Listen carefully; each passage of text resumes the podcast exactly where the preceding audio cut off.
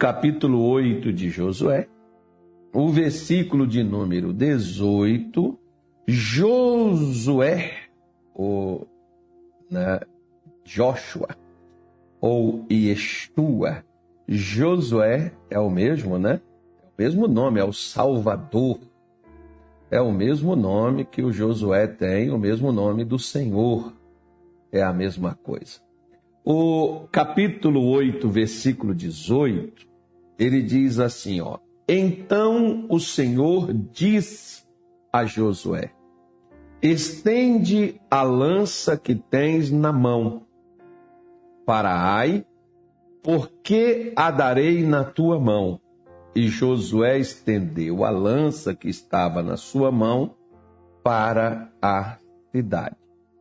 Então veja, gente, é, Deus, quando você olha lá no Egito, a partir do momento que Moisés entrou no Egito para resgatar Israel, você, você vê Deus mandando Moisés fazer umas coisas estranhas no Egito. Por exemplo, pega o cajado e toca no rio. Aí as águas do rio viraram sangue e matou todos os peixes que lá estavam.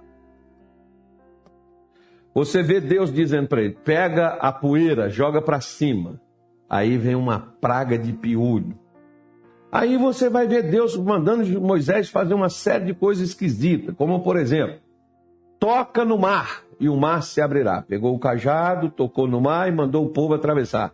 E o povo atravessou as pés enxutos. Você vê Deus mandando Moisés ordenar a rocha. Não, teve uma vez que Deus mandou ele tocar. Ele tocou, a rocha deu água para o bebê, estava seco.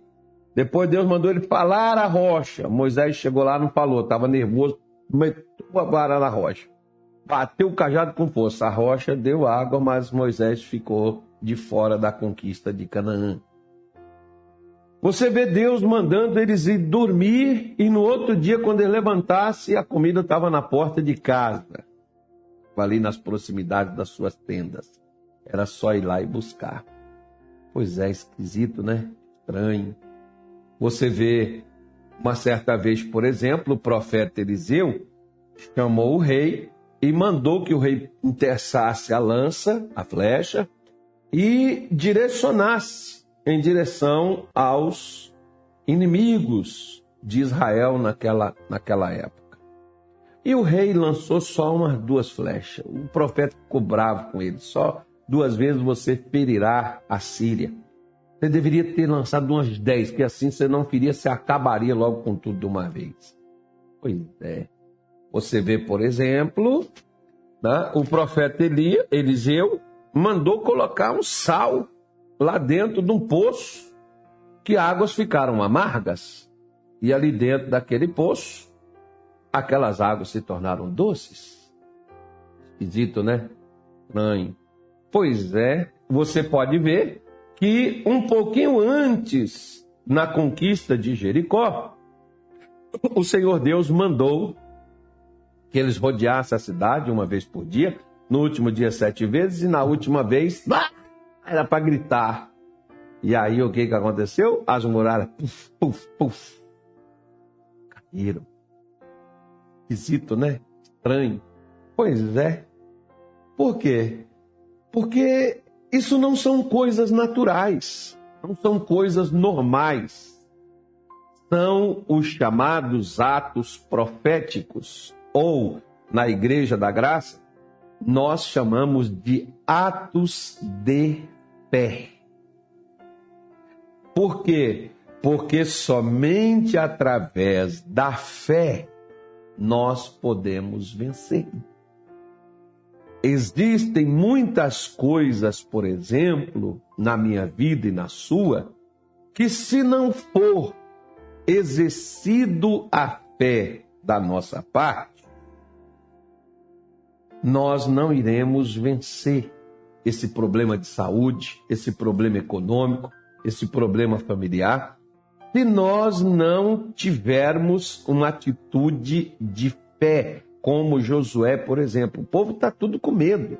Você viu que o coração das pessoas derreteu, as pessoas estavam inseguras, amedrontadas, desencorajadas, mas Josué, ele, né, Deus chega ali e diz para ele: Josué, encoraja as pessoas, pega a sua lança, estenda em direção à cidade que eu vou entregar ela na tua mão. É um ato de fé, gente. Você acreditar no impossível. Você tinha acabado de ser escorraçado, você tinha acabado de perder, você tinha acabado de, de ser humilhado, de ser expulso dali de dentro da cidade, e agora você tem que retornar lá, enfrentar tudo aquilo de onde você teve que retirar-se vergonhosamente. Você chegar ali agora de cabeça erguida? Pois é, é isso e é para isso que a gente precisa da fé, porque a sua vitória, a minha vitória, não depende não é só de Deus, não. Depende de como nós iremos agir. Você lembra daquela mulher do fluxo de sangue? Jesus não tinha cura para ela? Tinha. Mas quem é que tinha que levantar e tocar em Jesus? Nós queremos que Jesus toque. Né? Até oramos, Senhor, toque na minha vida, Senhor, toca na minha casa, toca no meu marido, toca no meu filho. Né? Aquelas orações assim mais enfáticas, a gente diz assim, Senhor, vá lá na minha casa, lá naquele hospital, entra naquela UTI, e nós mesmos não vamos lá.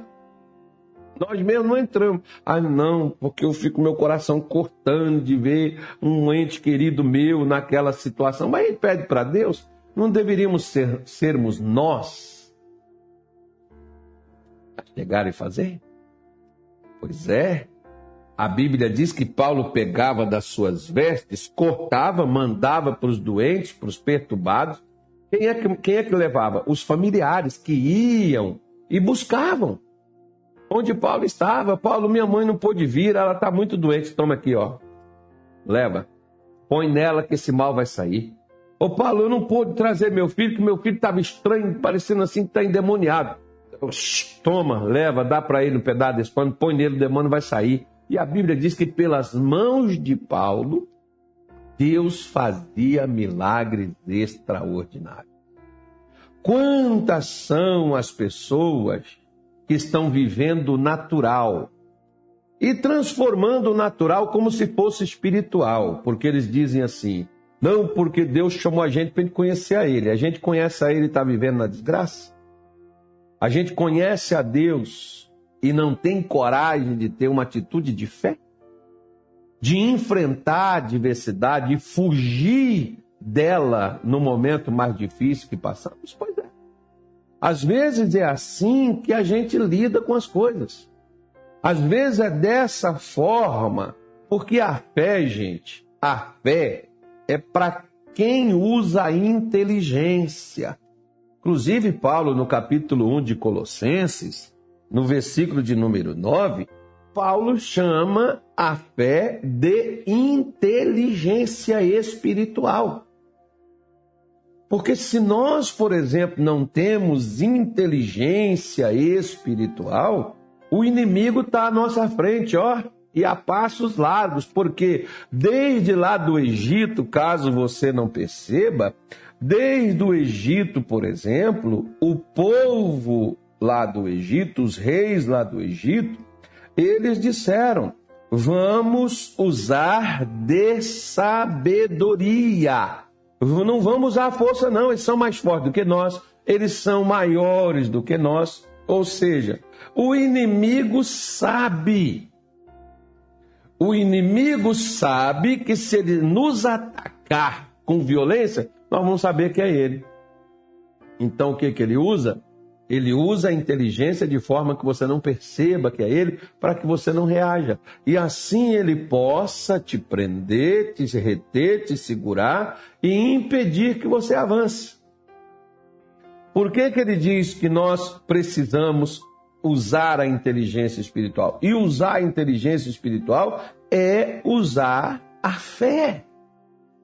Essa mesma fé que faz com que, mesmo que você tenha fugido da batalha, perdeu uma batalha, mas não perdeu a guerra, né? você esteja frustrado, você esteja questionando seus sentimentos de fracassos, de derrotas, você esteja olhando para a sua vida, mas a fé, por exemplo, ela nos garante, ela nos afirma que em todas estas situações, em todas estas coisas, nós somos mais que vencedores. Nós somos. Nós não tornaremos, não. Nós somos mais que vencedores. É isso que o Senhor Deus, ele nos garante. É isso que o Senhor Deus, ele nos dá. Por isso que nós precisamos compreender e entender pelas Escrituras Sagradas aquilo que é dado para, para nós. O que nós devemos fazer. É por isso que quando você descobre a fé e você usa essa fé de forma inteligente, sua vida muda. Você conquista, você realiza, você avança. Agora, quando você até descobre a fé, mas você fica esperando o tempo de Deus, você fica esperando a manifestação de Deus, você fica esperando as coisas lhe acontecer, sabe o que, que vai dar? Nada. Você vai fracassar, você vai perder, você vai ser um fracasso, como aqui Israel estava. E o que, que eles fizeram? Tiveram uma atitude de fé, porque fé tem obra Tiago diz que é fé morta. Porque a fé tem que produzir resultado. O que faz o evangelho diferente das religiões e da religiosidade cristã evangélica é a fé. Porque a fé, ela só não, não, não me, eu só não vou falar de um Deus no céu, de um Deus distante, de um Deus que é todo poderoso, mas eu falo tanto nesse Deus e eu estou no fracasso eu estou aprisionado. Eu falo de amor, mas eu tenho ódio. Eu falo de paz, mas eu quero guerra. Né? Eu falo de bênção, mas eu estou debaixo de maldição. Eu falo de conquista de vitórias, mas eu estou na derrota. Né? Porque às vezes hoje nós vemos, não, nós temos que pregar a graça. É, prega a graça e vive na desgraça. Por quê? Porque quando tem que perdoar, quando tem que relevar, quando tem que largar para lá, eu não largo, eu quero briga, eu quero, eu quero ir para as barras dos tribunais, eu quero ir para o tapa, eu quero ir para provar que eu estou certo por dois mais dois é quatro. Né? É mais ou menos assim que os cristãos que se dizem conhecedores, inteligentes e capacitados de Deus, eles agem desta maneira, desta forma. Dando ao Evangelho uma forma que ele não tem. Por quê? Porque falar de Deus, né? qualquer um fala, é só pegar a Bíblia e estudar ela. Qualquer um vai falar. Né? Qualquer um vai pregar. Agora, viver o que pregamos é o nosso grande desafio. Né? E principalmente viver a fé quando tudo está errado é o desafio maior ainda. Porque se você já fracassou, já deu para trás, já deu errado na sua vida, agora, agora, você não se levanta, você não se posiciona, por quê? Por causa da falta da fé. Se me faltar a fé, igual, igual por exemplo, Deus chega e diz, Josué, Pega a tua lança, estende lá em direção à cidade de Ai. José, para quê, Senhor? Eu vou entregar na tua mão. Ah, Senhor, mas é melhor o senhor mandar um raio, é melhor o senhor, o senhor destruir, manda uma peste, manda um negócio, que aí quando a gente chegar lá não tem mais nada para fazer. Não, Josué, eu vou entregar na tua mão, você vai pegar o povo, você vai levantar, você vai lá, vai enfrentar eles e eles estarão nas mãos de vocês. Você pode fazer o que você quiser com eles.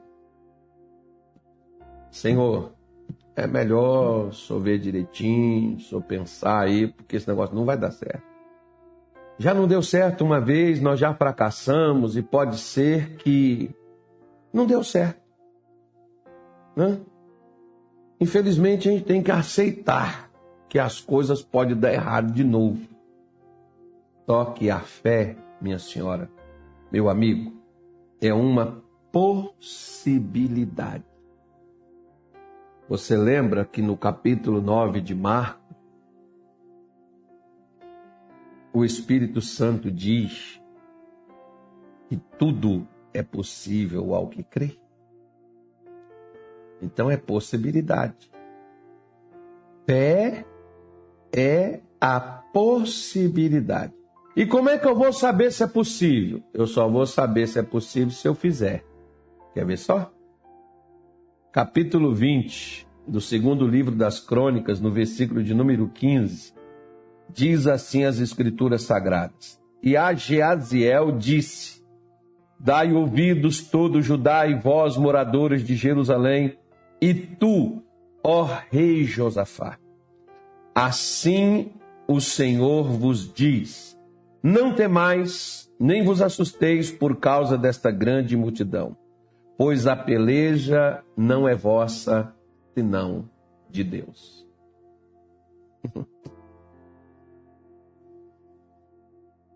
Josafá não tinha um exército, o exército que ele tinha não era suficiente. Deus manda ele pegar o exército, colocar para a parte de trás, pega os cantores e põe na parte da frente e desce ao encontro dos invasores. Vá lá, Josafá. Porque essa batalha não é de vocês, mas vocês têm que começar ela. ah, e se nós estamos aqui dentro, não é melhor, nós estamos mais protegidos, nós vamos sair daqui, nós vamos enfrentar esse pessoal. Ao invés de botar o exército na frente, a gente bota os cantores na frente. E eles desceram e cantavam um hino só: O Senhor é bom, o Senhor é bom e a sua misericórdia dura para sempre. Aí só viu o porrete comer nas costas do inimigo, o inimigo fugiu, o inimigo bateu em retirada, Israel venceu, porque só tiveram que ter uma atitude de fé. Eles só tiveram que cantar e ir contra o inimigo tem as ferramentas humanas que dariam a eles as forças as quais eles poderiam ter condições de lutar de igual para igual. Você já viu aquelas pessoas que elas querem ter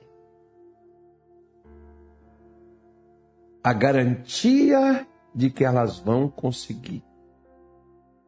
Se elas tiverem essa garantia, elas enfrentarão. Como, por exemplo, se você tem um problema financeiro, você quer uma boa quantidade de dinheiro na sua conta para você poder enfrentar uns tempos de escassez, né? Porque se você tiver o chamado pé de meia, você estará bem. Você vai se dar bem. Vai dar tudo certo para você. E aí? Não, pastor, porque eu só queria, sabe, é saber se essa doença não vai me matar. Pois é. Se você tiver a garantia que a doença não vai te matar, então você anda de cabeça erguida. Não, pastor, que eu só queria ter a garantia que isso aqui vai dar certo. Se isso aqui, essa garantia que isso aqui vai dar certo, eu me animaria. Pois é. Por que você não tem uma atitude de fé? Ao invés de você reclamar, ao invés de você olhar para as dificuldades, de você olhar para as lutas, você começar a celebrar as vitórias antes mesmo delas terem acontecido. Isso é uma atitude de fé.